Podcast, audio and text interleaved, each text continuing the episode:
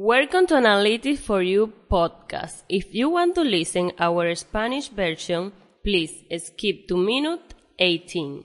Bienvenidos a Analytics for You podcast. Si quieres escuchar nuestra versión en español, puedes brincar al minuto 18.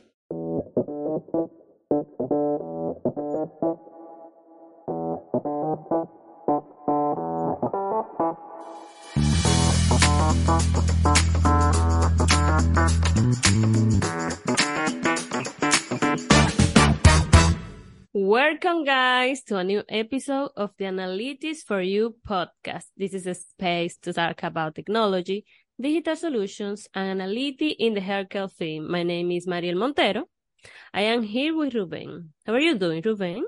Doing very well today, and very excited that we have a great guest. How about you, Mariel? Yeah. How are you? I feel great, because today we have a very special guest, Fernando Vivieca, Caribbean Service at DISS. How are you doing, Fernando? I'm pretty good. Excellent. This is has been a great day. A lot of challenges. I love it. Yes. Fernando, we always start with a special question from our production team. And we would like to know your favorite color. I can believe we are at 60 episodes to get to this. Well, my favorite color, I can tell you, is purple. Don't ask me the reason. I really don't know. Since I was a child, I love a color. Because in the toys, in my closet, in anything I will paint, and in the school, I love this color.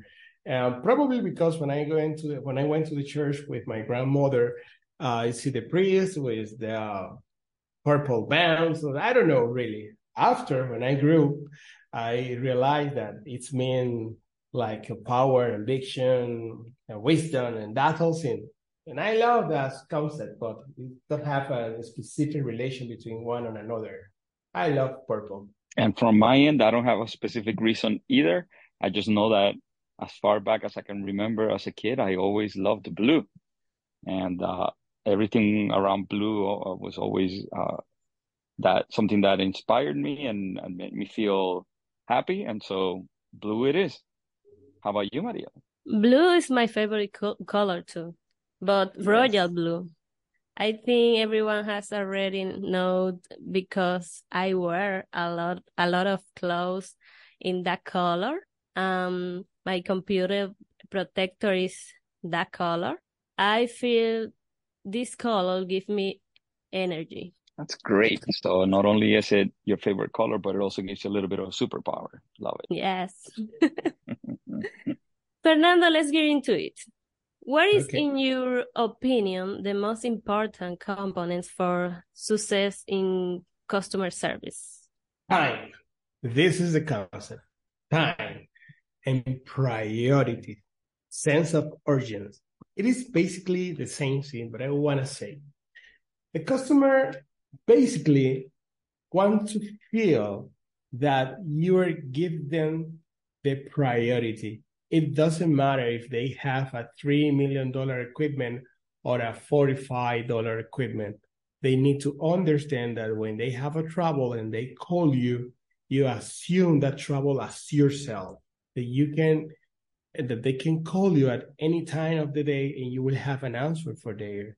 Because our sector specifically is the medical field, and you don't know when a customer needed equipment to save a life or when a customer needed equipment to save the life of the business. You know, not only the patient, this is the first thing, but always they have budgets and they need to have their equipment running. They want to feel that you have the structure to answer at any time, to answer with priority, and you can, as in the same time, you can provide that level of service. It is the same measure you will have your customer happy. You can talk about another thing like the price of the parts. You can talk about the time that the part arrived to the site. You can talk about the accuracy that your engineers or technicians have to work with that equipment. But the main and first thing they will consider is to feel you next or now next close to them. Time is so valuable in life that the more you use it, the less you have of it. And that's exactly how we need to look at it in service. It's got to be the primary driving force, particularly in the healthcare field that we are, because it can mean the difference between a saved life and one that is not. So I'm glad that your answer was so forward and so specific to that matter. There are many ways to measure that and other aspects of what's valuable in service. But at the end of the day, if we get things done quickly, the better off we'll be. And I want to add something. It's a concept for the life, talking about time. People say, if you care something about, you will take the time for that. For example, in the romantic relation, the people say, if you really love that man or that woman, you will have the time for that. And then the customer feel just the same. They feel exactly the same. If you take the time for them, if you have priority for them, they will feel that you love them. That's exactly it, because by spending time with somebody and taking time to do things right, you're showing exactly what you just said, the priority, the importance that person has, because your time is limited and everybody's time is limited. So the more of that you're willing to put towards a specific person or objective, in this case service, the more people react positively. Fernando, how the data analysis and information management impact the component? Impact the component of the service business we'll answer you from two sides. The first one is the part itself of the equipment. You know, you have equipment on the field. We work in the medical field, and you have sometimes cars that damage every 1.5 years, something like that. You have some replacement frequency that the only way you can track the statistic is analyzing the data you collect from the field and processing this information. The only way you have to make the time you take more accurate, to make the time more efficient, is analyzing what will happen with the equipment, to take one step ahead and understand. Not only to make a preventive or corrective maintenance. So there's a very important concept. There is the predictive maintenance. And the predictive maintenance depends totally on the data analysis and information management that you can have in your organization. So you must have a tool that lets you introduce this all information about your install base, and you can track what happened, which are the statistics, and the measure you will take. And also, in the other side is the logistics of the business, the service business. Probably you have 10, 12, 30 engineers, and you have administrator, you have a customer service assistant, all you want to have. They have priority, but you need to put this all information together, design a strategy that lets you understand what is the most important, measure that things, and control the variables that let you make the business more profitable. The only way you will have profit in your business is in the same way that you take the correct data, you analyze that information, and you control and feedback yourself. Amazing, Fernando. What are the key performance indicators that you use to measure your service team? You know, you have a lot of service magazines. You have forms that have things and proposals. Everybody defend their KPIs, but we have understanding the time. Ruben, I know that you remember when we talk about NPS. This is the first and main KPI that we track here. The NPS is the Net Promoter Score. Basically, is to have a single question. to the customer to understand, hey, customer, in our last experience with you, how happy or unhappy you was with you feel with the service you received from 1 to 10, and from 1 to 10, how able are you to recommend my service to another customer? As simple as this, because the service and service and quality, there's a concept that we need to understand in our mind. It's most important. Very, very, very much important, the opinion and perception of your service that the customer has than the perception you have of the service you give to the customer or the service yourself provides. You need to understand how the customer think and what they perceive. We have a method that we have developed here.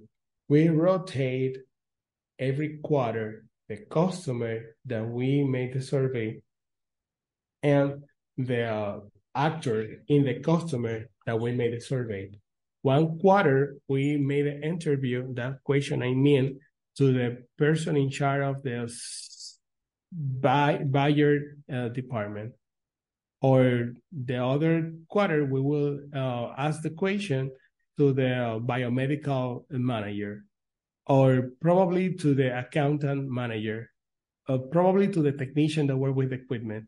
We need to pick a sample of all the areas of our customer and understand how they feel with the service they're receiving. Because this is the information that we will take to improve our operation. And guess what? It's free. The customers are very happy. They love that we call them to take their opinion, to consider their opinion, because they feel that we really take care of them. And it's really important for us to hear and understand what they have to say. At the same time, they give you the most important raw material for we improve the operation. This is the first and main KPI. We also use the mean time to repair. That basically is the time that the engineer or technician use to repair the equipment. And the mean time to restore. This is a very important KPI too, because it measure the time since we have the understanding of an equipment request service to the time when the customer is totally satisfied with it. We also measure the update percentage that we have in the product and other KPIs, but I want to mention again the NPS. It's the main KPI that we can have. All the others are to improve the NPS. Fernando, you are the first DISS employees in the Dominican Republic at 2016. What are you most passionate about working at DISS? Actually, it was in 2015. And yes, and I can tell you, yes, it has been more than 8 years now. Wow. Wow. Time flies. I feel like yesterday. I can tell you a lot of things, but I want to concentrate on two main things. First one is the creativity license. I would call it creativity license we have here. In these, you have open doors, and they challenge you that you can create things from scratch, or that you can improve the thing that already exists. This is a very, very important thing for me, because I love challenge, because I love to do new things, because I think in general that the human have the responsibility to be better day by day, month by month, year by year. And in this, you don't only have the opportunity, you have the challenge, you have the responsibility to improve. Our CEO have a quote that say, you stop being good when you stop getting better. And I love to live this day by day over here. sharing with a lot of amazing professionals here that are the best in their areas. Another very important thing for me is the professional and personal values that we breathe here. It was amazing when I began to work here in DISS that it was the first country where the company CEO overseas when they decide to go out of Puerto Rico.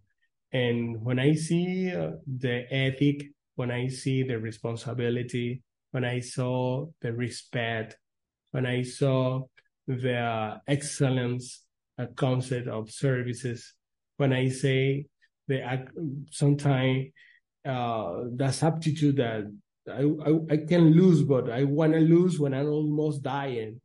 In the founder of this company, Ruben Jr., Ruben Sr., Cesar, it was something that impressed me a lot. And I saw this in the beginning, and I still seeing this on there. That's inspiring me a lot. But not only there, all my co-workers live the same scene. And this is a very challenged environment when you don't think you will stop to grow anytime. You always see you always see a possibility to continue growing. And I love to grow. I always in my life will be growing until I dead. I love hearing everything that you've said today, Fernando, the NPS, the time being a key metric, and many of the anecdotes that you just brought up, because we as a company are always looking to not just be a company, but create a culture and be a community for all of us that work in there, in it. And hearing what you're saying validates that we're doing it, in the right way. So thank you very much for all those words. And I look forward to growing with you. Growing is definitely the best thing in life.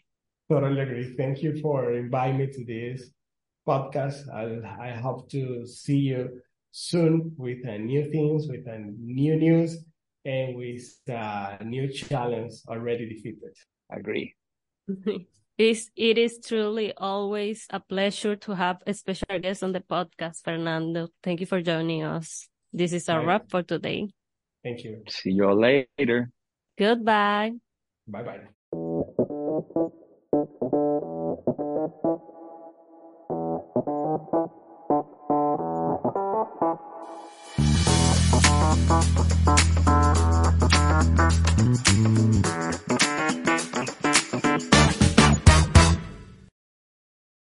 Gracias a todos por escuchar nuestra versión en inglés. Ahora vamos a escuchar la versión en español de Analytics for You Podcast.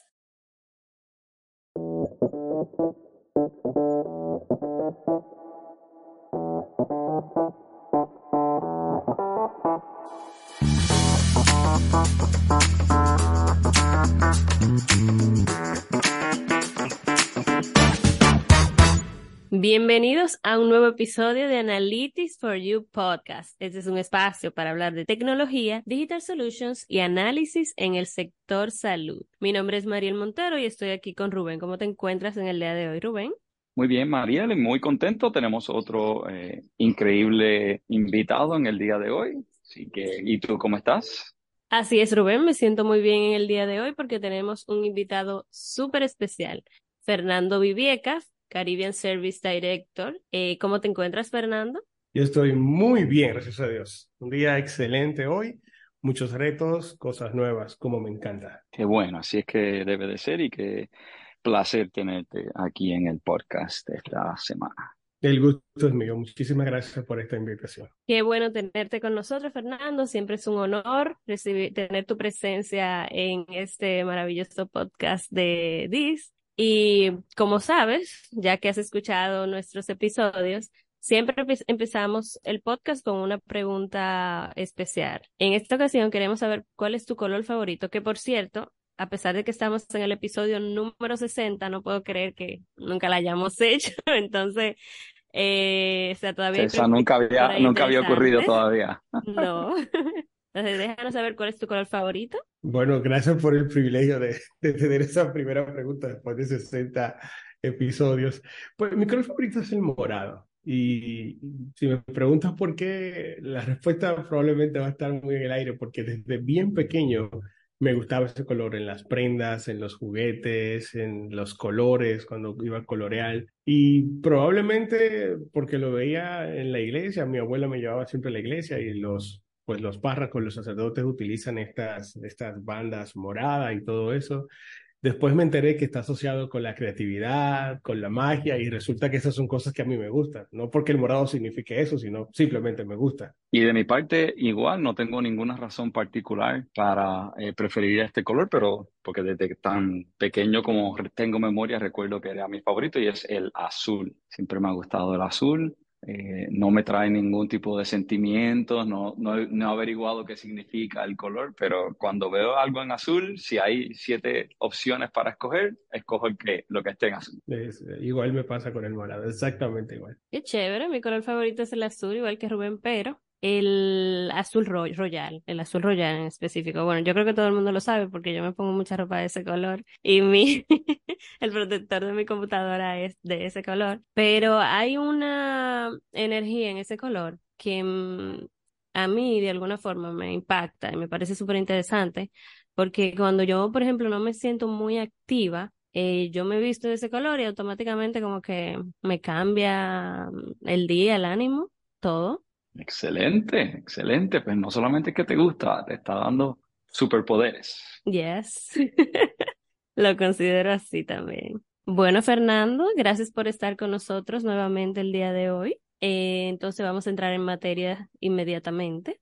Y queremos saber, en tu opinión, ¿cuáles son los componentes más importantes para el éxito en el servicio al cliente? Tiempo y sentido de urgencia, lo que es casi lo mismo. Podemos hablar de costos, podemos hablar de exactitud, podemos hablar de diversidad de opciones, podemos hablar de varios aspectos, pero al final, al cliente lo que le interesa cuando ellos necesitan un servicio es que se pueda brindar en el tiempo correcto. Es que cuando ellos tienen un problema, nosotros podamos sentir la urgencia que ellos tienen. Ese nivel de empatía de un cliente que tiene un equipo, digamos, de resonancia que cueste $3 millones, yo pueda sentir la misma empatía por un cliente que tiene un medidor de presión que probablemente cueste $45. A ellos les duele eso. Y en el mismo sentido que tú muestres urgencia, que tú muestres interés en resolverle su problema, es en el mismo sentido que ellos van a estar satisfechos y dispuestos a comprarte una y otra vez el servicio que tú le brindes a ellos.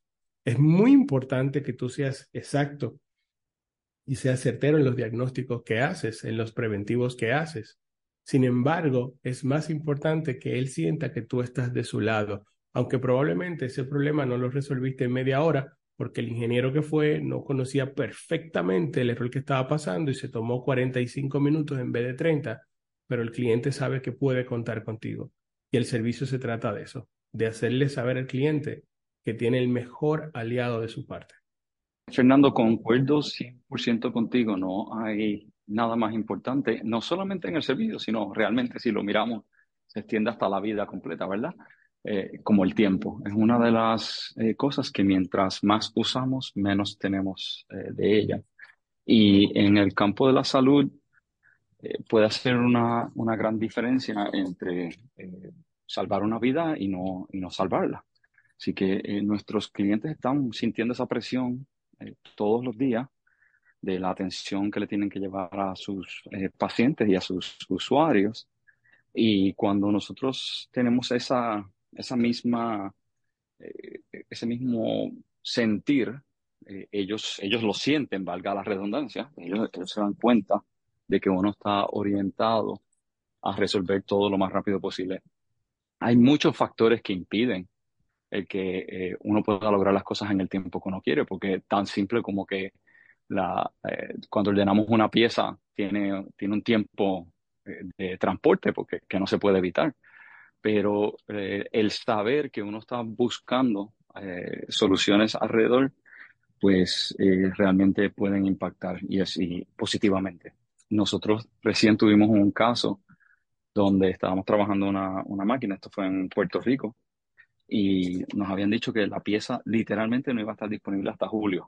Increíblemente, como pueden imaginarse eso, o sea, múltiples meses sin una pieza esencial para un equipo que sin esa pieza no puede funcionar. Se nos ocurrió poner la orden, por decir, a otro, no al mismo suplidor, pero por otra área, y la pieza llegó en 2 días.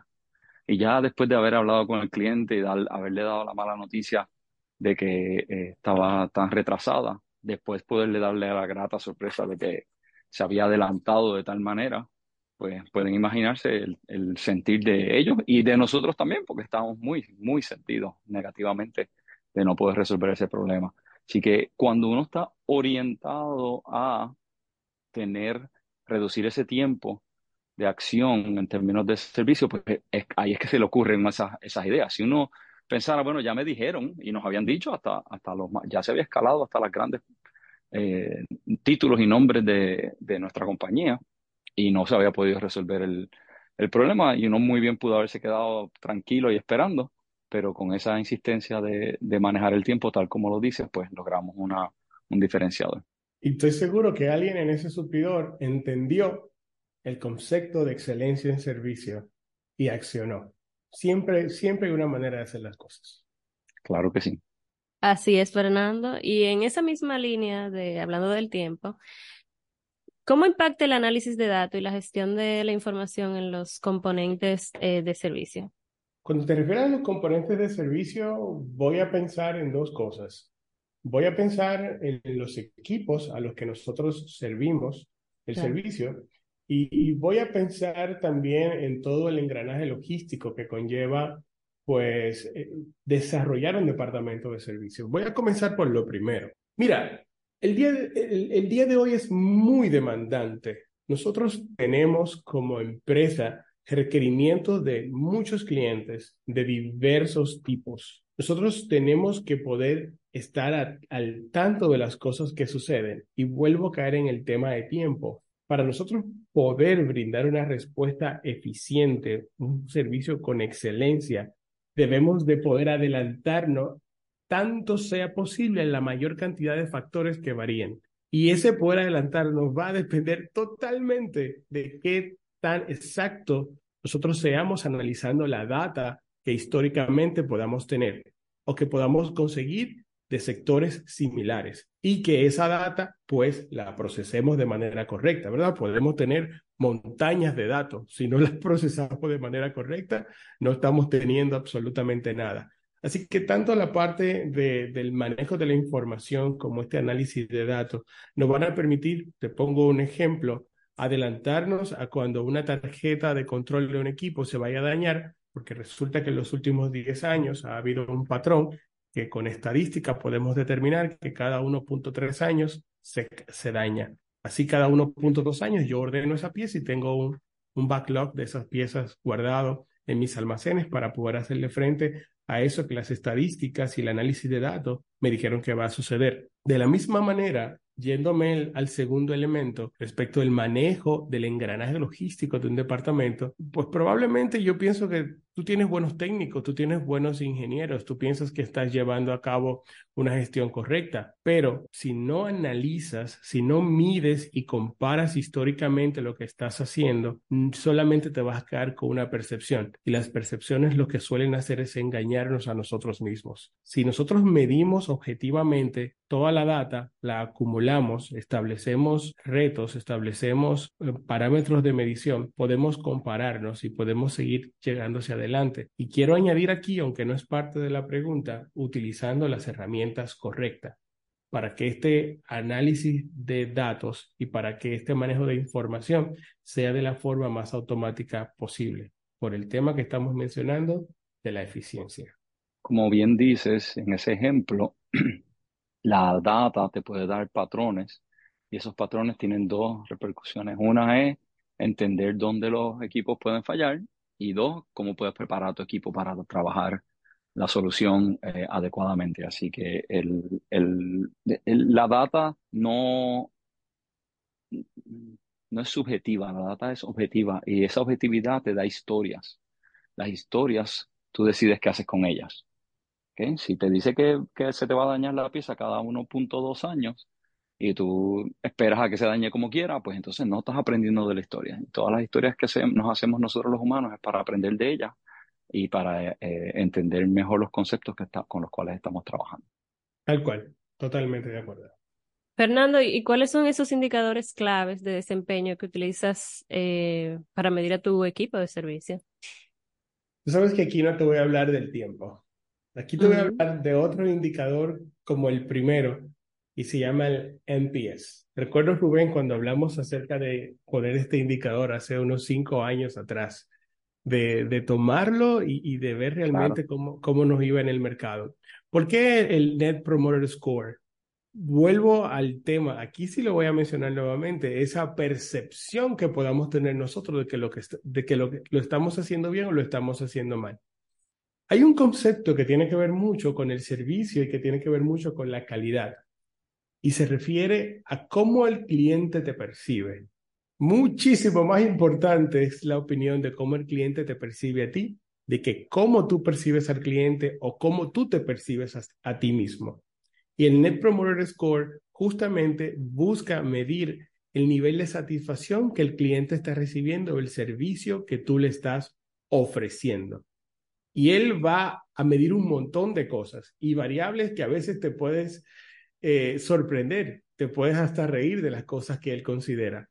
Porque probablemente tú pensarías, bueno, él va a considerar el tema del tiempo en que llegue el ingeniero, el tema del tiempo en que llegan las partes para reparar el equipo, el tema de lo exacto que hacemos nosotros los procesos de planificación de mantenimientos preventivos o el tema de qué tanto lo visita un vendedor. Pero yo le puedo decir que yo tengo clientes que me han dado comentarios de que el ingeniero que llega no saluda, de que a él no se le visita tanto como él quisiera, de que él fue a otro cliente y él encontró que al otro cliente le habían llevado unos bolígrafos y a él no le han llevado nada. Yo tengo clientes que te van a medir porque se enteran por una vía que no es correcta de que tú tienes un producto que tú nunca se lo habías presentado a ellos y resulta que ellos lo necesitaban. Y un montón de otras variables. Probablemente un día tú vas vestido harapiento, o digamos no harapiento, digamos no con el cuidado correcto al cliente. Y él te lo va a tomar en cuenta. Y cada cliente, aunque tenga parámetros generales, tiene sus particularidades en cómo te percibe a ti. A la hora que tú recibas esa información de vuelta, mediante encuestas realmente sencillas, tú vas a tener una idea muy clara de dónde tienes que tomar acción y puedes investigar todos esos factores que a veces son invisibles para nosotros. Ese es el primer indicador, el Net Promoter Score. En nuestra industria, es muy importante también medir el Mean Time to Repair, que es el tiempo medio que los ingenieros o técnicos se toman para reparar los equipos. Al mismo tiempo, hay un Mean Time to Restore, que es un parámetro similar, pero más amplio. Ese es desde que nos enteramos que hay una solicitud de servicio hasta que ya el cliente ha quedado totalmente satisfecho. Esos son 3 KPI que utilizamos acá. Te puedo poner otro importante que es un valor añadido para el departamento de ventas, no solamente de nuestra industria, sino de cualquier industria que venda equipos, que es el porcentaje de updates que se estén haciendo. Nosotros también aquí medimos qué tanto exactos estamos siendo en la ejecución de los updates que la fábrica lanza para los productos que nosotros distribuimos. Te puedo decir que estos son los principales KPIs que nosotros estamos vigilando en el mercado y hasta el momento nos han dado al traste de que los clientes dicen que están satisfechos con el nivel de servicio que están recibiendo nuestro y seguimos explorando cuáles son los KPIs de última generación. Cada día descubrimos más cosas. Nuestra corporación se ocupa de que todos sus ejecutivos podamos estar al día en qué es lo último que existe en el mercado para mantener el liderazgo tecnológico. Súper impresionante y que estemos manejando toda esa información para que todos nuestros clientes se sientan satisfechos con los servicios que ofrecemos, Fernando, definitivamente. Impresionante. Una corta, por decir interrupción, pero solamente pero mejor explicación. Para los que no conozcan el NPS, el Net Promoter Score, es tan simple como hacer una pregunta que es, en el último interacción que tuvimos, ¿cuán satisfecho estás conmigo y me recomendarías a otra persona? Del 0 al 10. Y es como dice Fernández, veces que puedes llegar, resolver el problema en 5 minutos, pero no sé, tal vez no tenías la apariencia que el cliente pensaba y en vez de darte un 10, te da un 6. Y uno se queda como que, wow, yo lo hice perfectamente bien, lo hice súper rápido. Y cuando le entras en detalles a preguntarle al cliente, te va a decir, sí, lo hizo muy bien y todo, pero su apariencia ese día no era la correcta. Y por eso no le doy la anotación impactante. Así que esa pregunta se ha estado usando por muchos años ya en compañías, en todo tipo de industria. Y me siento muy orgulloso de que nosotros también lo usamos en DISS. Toma mucho de lo subjetivo que pueda estar pasando en la situación y lo trae a relucir, y eso le hace a uno entender que no es solamente la objetividad de la situación, sino que también hay factores subjetivos que se están midiendo por todos nosotros. Todos hacemos lo mismo. Eso no es porque sean nuestros clientes. Nosotros hacemos lo mismo, no importa dónde vayamos, si vamos a una tienda, si vamos al cine o si vamos a o si compramos un televisor para la casa. Bueno, hablando de data, me gustaría añadir, Rubén, que a manera estándar, ¿verdad? Se considera que un NPS por encima de 70 es excelente, y esto es el estándar mundial. DISS se ha puesto como meta mínimo un 92% para entender que el NPS está siendo correcto. Y el promedio, como tercera data que estamos teniendo históricamente de NPS en DISS, es de 94.7%. Y exactamente, o sea, cualquier cosa de 60, 70 para arriba es espectacular. Las mejores compañías del mundo tienen promedian en los 60, y yo sé y te felicito porque sé que has mantenido un NPS que es envidiable en el mundo entero. A ti, a tu equipo y a todo el departamento. Eso es la cultura DISS. Súper, Fernando, ¿no? Para los que nos escuchan, ya saben, no es solo lo que haces, sino también cómo lo haces. Así que muchas felicidades a ti y a todo el equipo por cómo manejan servicios. Muchísimas gracias. Sé, Fernando, que estás en DISS desde el 2016 y que eres uno de los primeros empleados en República Dominicana, o el primer empleado de República Dominicana. ¿Puedes decirme qué es lo que más te apasiona de trabajar en DISS? Bueno, en realidad desde el 2015. Wow. Y ha sido un viaje extraordinario. Te puedo decir tantas cosas, pero voy a hablarte de dos que me generan mucha pasión. Y lo primero es el espacio de creatividad y de crecimiento que DISS tiene en su ADN. DISS es una empresa que permite que uno pueda playar todas sus ideas, que tú puedas organizar las iniciativas que tiene, que tú puedas implementar aquellas cosas que tú piensas que pueden dar un resultado. Y lo más interesante no es solamente que tú lo pienses, no es solamente que tú lo puedas plasmar, sino que tienes a un grupo de líderes muy experimentados que te van a tomar de la mano, que van a buscar las herramientas que sean necesarias para ayudarte a llevar eso de una idea rudimentaria a un plan de negocios que funcione, que tenga resultados importantes en el mercado. Una de las cosas que nos ha permitido tener el éxito que hemos tenido en nuestro mercado es justamente eso, tener un montón de profesionales enfocados a la autodeterminación, al autodesarrollo, a implementar ideas importantes, donde hemos aprendido ideas como una que me encanta, que Ruben Arturo nos ha enseñado históricamente. Más vale un plan medianamente estructurado, pero muy bien ejecutado, que un plan muy sofisticadamente estructurado, pero mal implementado. Ideas como esta y muchísimas otras más ayudan a que tú te conviertas de un profesional que salió de la universidad con un título en un hombre, en una mujer de negocios. Y al mismo tiempo, los valores profesionales, los valores éticos, los valores humanos sobre los cuales está cimentado DISS.